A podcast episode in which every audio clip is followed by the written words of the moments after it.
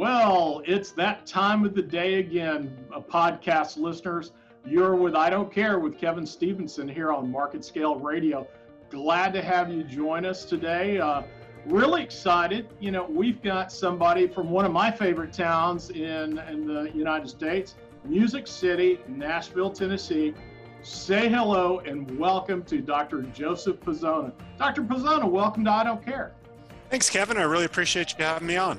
Yeah, glad to have you. You know, we've talked a lot about telemedicine on I Don't Care from more the technological standpoint, but really haven't talked to a lot of physicians about their, you know, hands-on practice in telemed.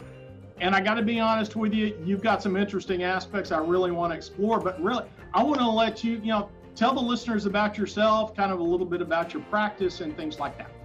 Yeah, absolutely. Um, so I'm originally from New York and um, only a physician in my family. Uh, on a on a whim, I applied to a medical program at Northwestern, and uh, I guess they they needed some guys from uh, the New York area, so they let me in, and uh, spent really all my training at Northwestern from undergrad through residency. Uh, didn't know what a urologist was. Frankly, I thought I was going to be a pediatrician because I, I love kids, Okay. But I quickly I quickly figured out I don't like other people's sick kids. So uh, had uh, had a surgery rotation and met a couple urologists. I'm like, you know, these guys have fun. Uh-huh. They actually they love what they do, and they've been you know they've been doing this a long time. Very academic, but yet down to earth. Uh, everything from chronic conditions to very intricate surgeries, uh, mm-hmm. and so just really fell in love with the field. Uh, and you know decided I, I, really loved clinical care. Uh, I I really thrive in direct patient uh, experiences. So went out into the private world, uh, was out in Washington State for about eight years at a multi-specialty group, and was in you know a, a relatively rural area. Uh, beautiful place to live, but you you start seeing the challenges mm-hmm. of practicing.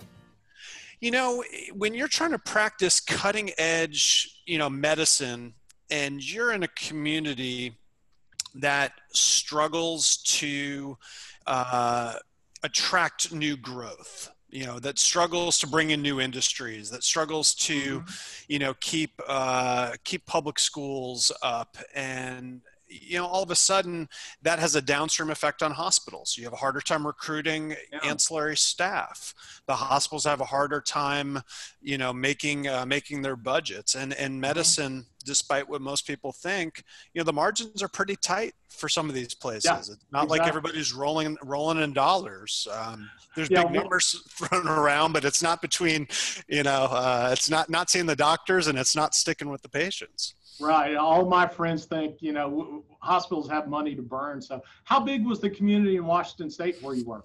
So we were in uh, Wenatchee, Washington. It was about um, you know sixty thousand people in the town proper. It was a catch area, probably about two hundred thousand. Uh, okay. We're really in the middle of the state, and uh, very isolated geographically.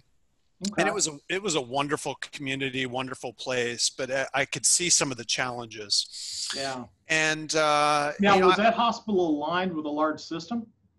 It was independent. You know, it was really trying to yeah, hold on okay. to that independent nature, Kevin. Uh, you know, because as we see the shift, uh, you being you know, aligned with Ascension, you know it, it's uh, it's hard to it's hard to do business unless you really are part of a larger entity so they they really had a lot of pride and still to this day i'll give them mm-hmm. credit are still an independent uh, facility but still yeah. still with its challenges it, you know it's so difficult doing that i spent some time in uh, in a more rural setting in outstate nebraska but fortunately we were a part of a large catholic system and so we were able to do you know to recruit the appropriate subspecialists and we were able to really advance, you know, cutting edge care that people wouldn't expect in, in a town of 30,000 people.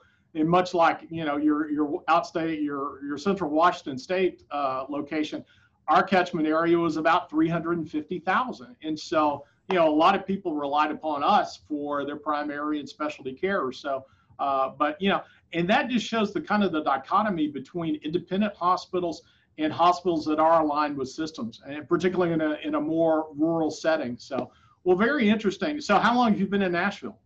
So I've been here about two years. Um, Okay. I had a quick stopover in uh, in Alabama, and again, you know, an area that was uh, a little bit more rural with sort of limited resources, and um, you know, wonderful community, great people. But again, when you're in an area where there is not an influx of new industry, uh, new people coming to town, innovation, it, it's a challenge. And Yeah. I and I and I contrast that to where I am now in Nashville, which is you know, really, in my opinion, the the hub of healthcare in this country. Uh, I Mhm. mean, it really is. Dallas Fort Worth might argue with you, but I, I understand. I understand.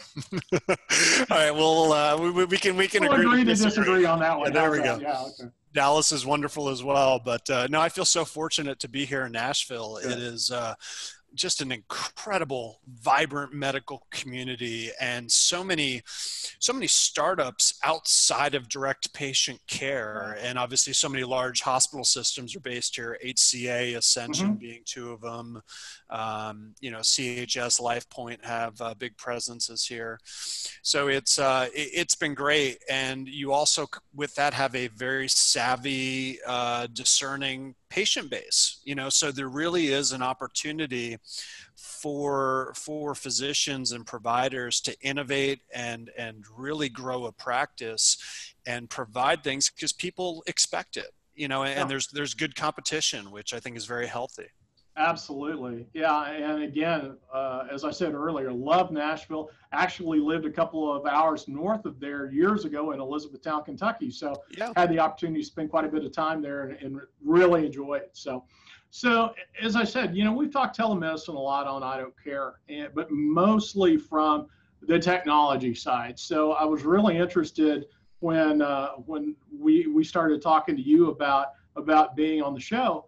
Uh, and I'm familiar certainly with with telemed. Again, when I was in outstate Nebraska and Kearney back 20 some odd years ago, we had the largest telemedicine. We were the largest telemedicine hub in rural America because of our large catchment area. The same thing, and so I got to be uh, uh, pretty well involved in telemed back then. Um, but you know, it kind of ebbs and flows. Uh, came here to Texas and back home, and uh, Texas had not been very open for telemedicine uh, from a regulatory standpoint until fairly recently, and certainly COVID has accelerated that. But I got to be honest, you know, I'm real. I think I'm pretty well versed in primary care telemed, but I can't wait to hear how does a urologist practice in the telemedicine world. so yeah, no, it's it's a great question. You know, um, so why why urology? Why telemedicine? So you know, uh, first to answer how, how does urology? You know, how do you implement telemedicine? hmm You know, believe it or not, Kevin, I'll, I would I would argue that short of you know that acute patient who needs you know a urologist's hands to put in a catheter when nobody else can that kidney stone patient who is writhing around in pain and needs that that that kidney unblocked that a urologist's most valuable skill is our wisdom in an area of medicine where a lot of people lack proper education Okay. you know for better for worse uh, you know urology education is you know lacking in a lot of uh, facilities. I was blessed at northwestern. It was a focus from even when i was a medical student i think that attracted a lot of great talent at northwestern.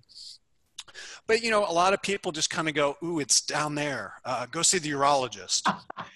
And you know i, I remind people I, i'm not that bright. I'm just a plumber. It, it's not that complex sense. Yeah. but yet it's amazing how many people just really you know uh, turn turn a blind eye to it. So uh, i'd argue that our greatest skill is really our wisdom Okay. and, and our ability to counsel. And you know the the conditions that we treat kevin erectile dysfunction urinary incontinence bladder infections you know uh, prostate cancer these, these are things that people need reassurance these are embarrassing conditions they're Mhm. painful conditions they're very sensitive conditions. And uh, you know there's a lot in medicine you know how much do i help people? I- i don't know. You know we, we don't have a lot of data. You know people think that doctors do everything based on all this robust data that's out there and you can go and find data on on a medical condition that's both for and against a treatment. You know prostate mm-hmm. cancer being one of them. Should we treat sure. it? I don't know uh, but I look at it as my job as a urologist to really counsel people with compassion and empathy and expertise so they can make a better decision.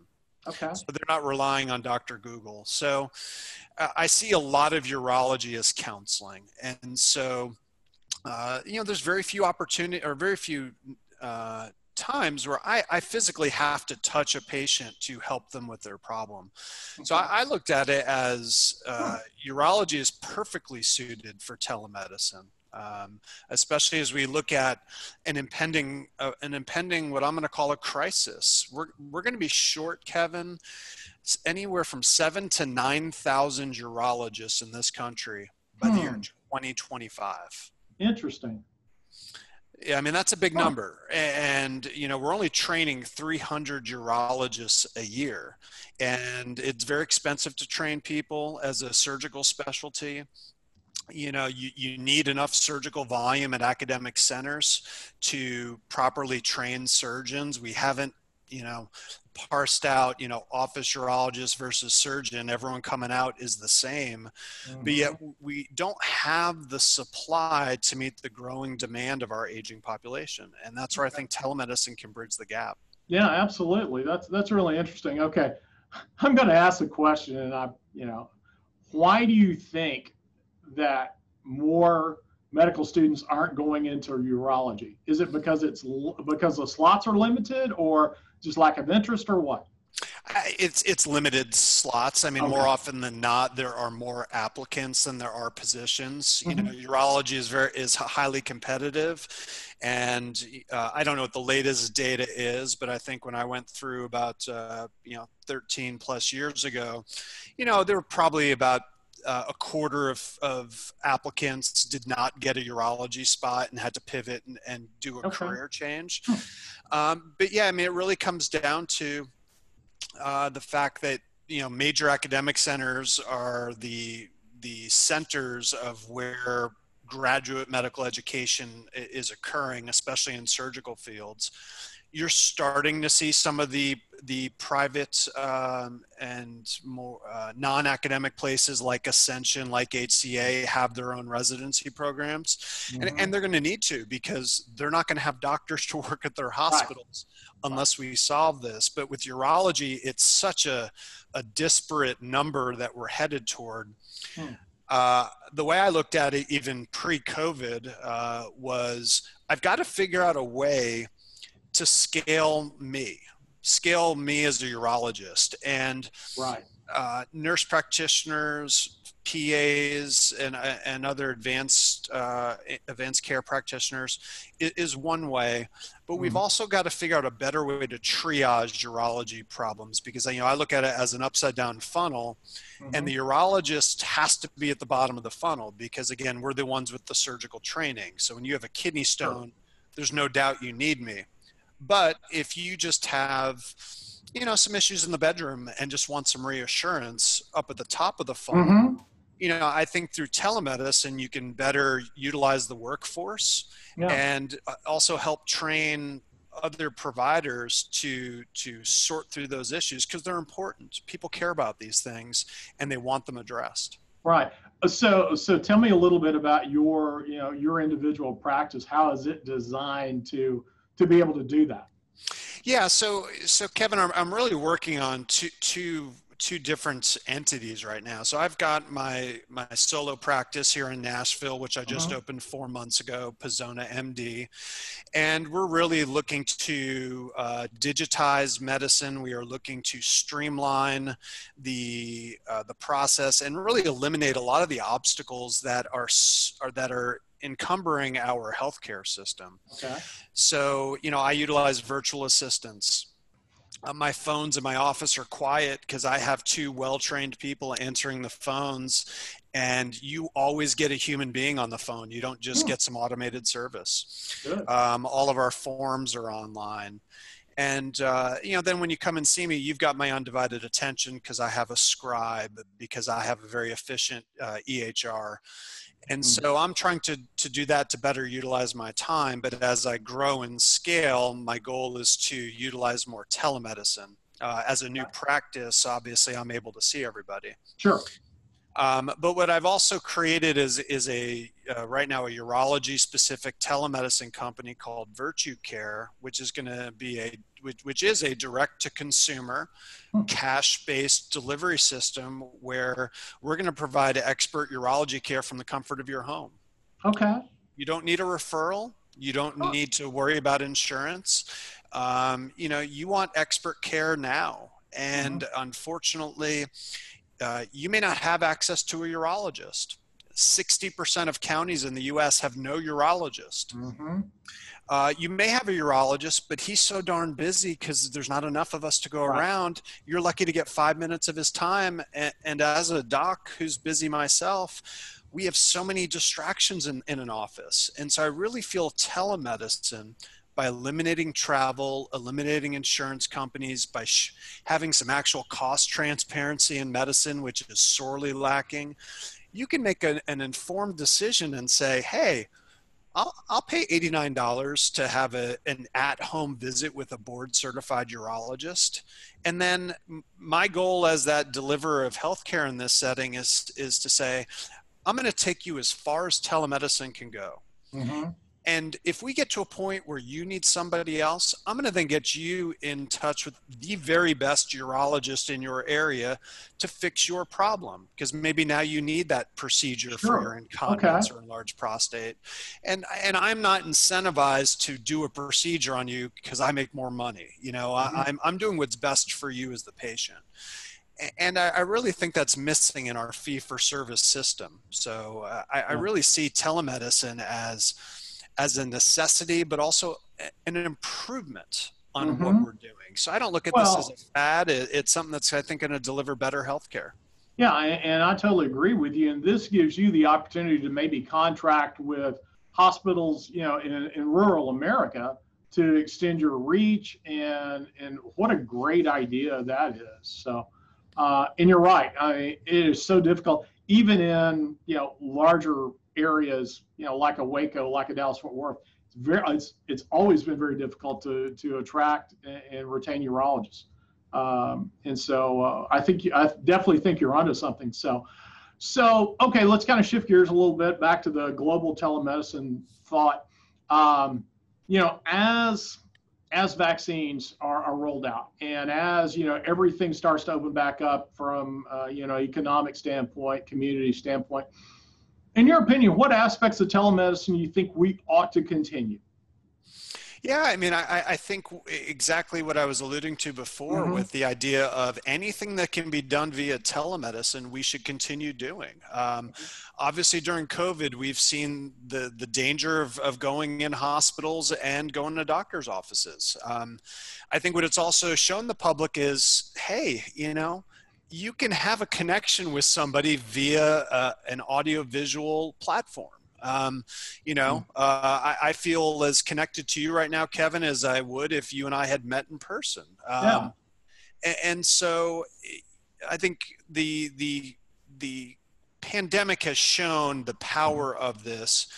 And, you know, I, I think a lot of folks are going to kind of go back to old ways. And listen, I'm not at all arguing that there's any replacement to a in-person patient doctor relationship with somebody you trust. You know, there's nothing better for me than when I walk in and shake a patient's hand Mhm. and then use a lot of hand sanitizer, of course. Um, and, and can really, you know, give them that reassurance. There, there are certainly things that you can't replace with that human touch. But we have to think smart. We have to see the impending crisis that's ahead. Mhm. And so I think any opportunity to continue utilizing telemedicine, we, we should take advantage of that. So Yeah. I look at it as what's, you know, we should be looking at the opposite. What, what are the only things we can't do without telemedicine? Good point. You know, eh, that's an, that's probably a, a smaller list. And, and then this way people can better discern like, all right, I have X, I really need to go in person. This is a big mm-hmm. deal. This is not appropriate for telemedicine. But otherwise, uh, there's nothing wrong with with starting conversations and getting access to providers. Yeah, and, and I and I would agree with you because this also helps healthcare as a whole push towards the concept of consumer-driven healthcare that we've talked about for yes. decades. That nobody nobody really wanted to to make the concerted effort to push that forward. And now, you know, with with the younger generation being even more impatient than mine, mm-hmm. uh, you know, they want to be seen uh, in a in a very convenient environment uh, mm-hmm. on their own terms. And so telemedicine certainly allows that to happen.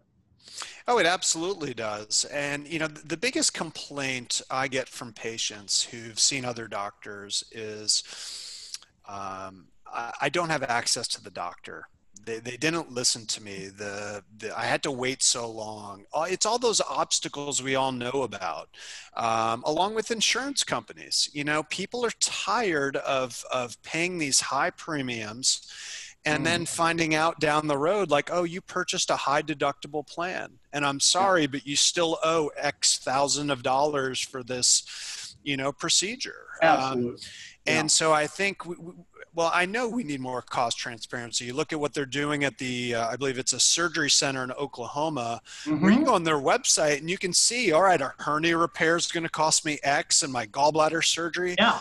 That's fantastic, Kevin. That is what we need mm-hmm. because, you know, for too long in medicine, it's been this monopoly money. It's, it's, you know, doctor says, I'm going to order some tests. And the patient says, well, does my insurance cover it? Yeah, I think so all right, yeah. let's do it. yeah. And then, and, then, and then, the patient starts getting all the bills behind that. Yeah, yeah, absolutely. Yeah, and I mean, listen, as someone who just opened his own practice, I mean, it it it is confusing. I mean, you have all these different carriers, and you know mm-hmm. they go by different names, and each person's plan is specific, and so uh, I mean, most of my staff's time right now is figuring out who's eligible for what, who we're in network with, and Absolutely. and all all for a profit-driven industry. Uh, mm-hmm. uh, I mean, I don't know if I don't know if we should be rewarding that aspect of healthcare in, in a profit-driven setting. I, I, mean, I'm all in favor of incentivizing innovation, mm-hmm. incentivizing mm-hmm. new surgeries, Quality new medications. Yeah Exactly. But for something in which you're just skimming off the top, mm-hmm. um, I, we, we need to fight that. And that's yeah. really what I'm, I'm trying to do in the long term here with, uh, with this direct to consumer telemedicine in, in the specialty setting. Yeah, uh, uh, very interesting. Yeah. Well, and, and you're exactly right. I mean, you think about healthcare is, you know, one of the very few industries that, you know, you're buying a product, you don't know what it costs you. Yes. And, and so, know, I remember, you know, years ago trying to uh, trying to even figure out costs back in the, you know, 25, 30 years ago uh, of a specific procedure. And it was so difficult because everything was convoluted. Fortunately, we've, we've come a long way, but we still haven't come far enough to where, you know, a consumer can basically, you know, shop services by cost, quality, you know, mm-hmm. reputation, whatever their parameters might be. And so, but yeah, hopefully someday we'll get there. Uh, and, and honestly, I think that's one of the positives of the pandemic is the is the impetus around telemedicine and really making you know that's just one of the the many innovations that have come out of this that that I again I think are are just going to do nothing but be a benefit for everybody. So, well, hey, any any final words? No, I mean, uh, you know, Kevin, I appreciate the opportunity. I, I yeah. agree with what you said. You know, I what I'm going to challenge everybody is to, you know, we've got enough. Uh, enough hatred in the world right now, and we've got a, a lot of negativity and there's no doubt this pandemic has been devastating to mm-hmm. to lots of folks and, and and at the at the very best challenging for the rest of us um, but i have a lot of hope I have a lot, a lot of hope, and I really, I really want to second what you just said. That I think this pandemic, there's a silver lining, and that it has sparked innovation. Mm-hmm. And so mm-hmm. I'm really excited to see where healthcare is going, and I really, I really hope it continues and and and forces forces people and the public to to take control of their healthcare decisions. You, you've yeah. you've let your healthcare decisions fall into the hands of of these other entities, the insurance companies, large systems. You've for too long said uh, whatever whatever you think doc. You know we have a very mm-hmm. savvy public out there and so i'm all about engaging patients educating them and and being a resource and i challenge all of my colleagues out there as well. Um, you've got ideas i know you do and i'm looking for good partners here and i know you're out there um, we're so beaten down you're so exhausted and you feel that there's no hope but there is uh, and, and, i was there not too long ago you know I, am mm-hmm. here today because i went through challenges and um, uh, I, I wouldn't be the person I am today. I wouldn't be doing the things that I'm fighting for if I didn't go through those those tough things that are in medicine. So, um, well, so I'm, I'm, I'm very grateful for the opportunity, Kevin, to chat with you, and I'm really excited to see where, where telemedicine's headed. Yeah, as am I. And, and what kind of host would I be if I didn't allow you to, you know, give us your website in case somebody wants to uh, wants to engage with you? Yeah, absolutely. Um, if you want to reach out to me directly, you could uh, just shoot us an email. It's hello at pazonamd.com. That's a P A Z O N A. Uh, and that'll just get us, uh, get an email over to me and my staff here in Nashville. If you're interested in learning more about our telemedicine, uh, the company's name is VirtuCare. V I R T U C A R E. And uh, the website's myvirtucare.com. We are uh, currently piloting in Tennessee, Alabama, and Florida. And uh, we're looking to quickly scale so we can deliver this fantastic care from the comfort of your home in all 50 states. Well, that sounds great. Well, again, Dr. Joseph Pazona from Music City, uh, telemedicine urologist. Boy, you've just got a lot of a lot of uh, identifiers right there. Thanks so much for being on I Don't Care today with, with me.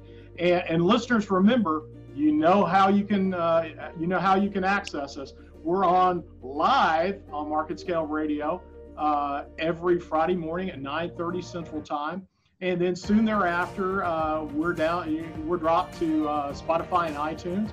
So as I always in every show, if you haven't subscribed to the podcast yet, why not? So, with that, I'm Kevin Stevenson. Thanks for joining I Don't Care, and we'll talk to you again next week.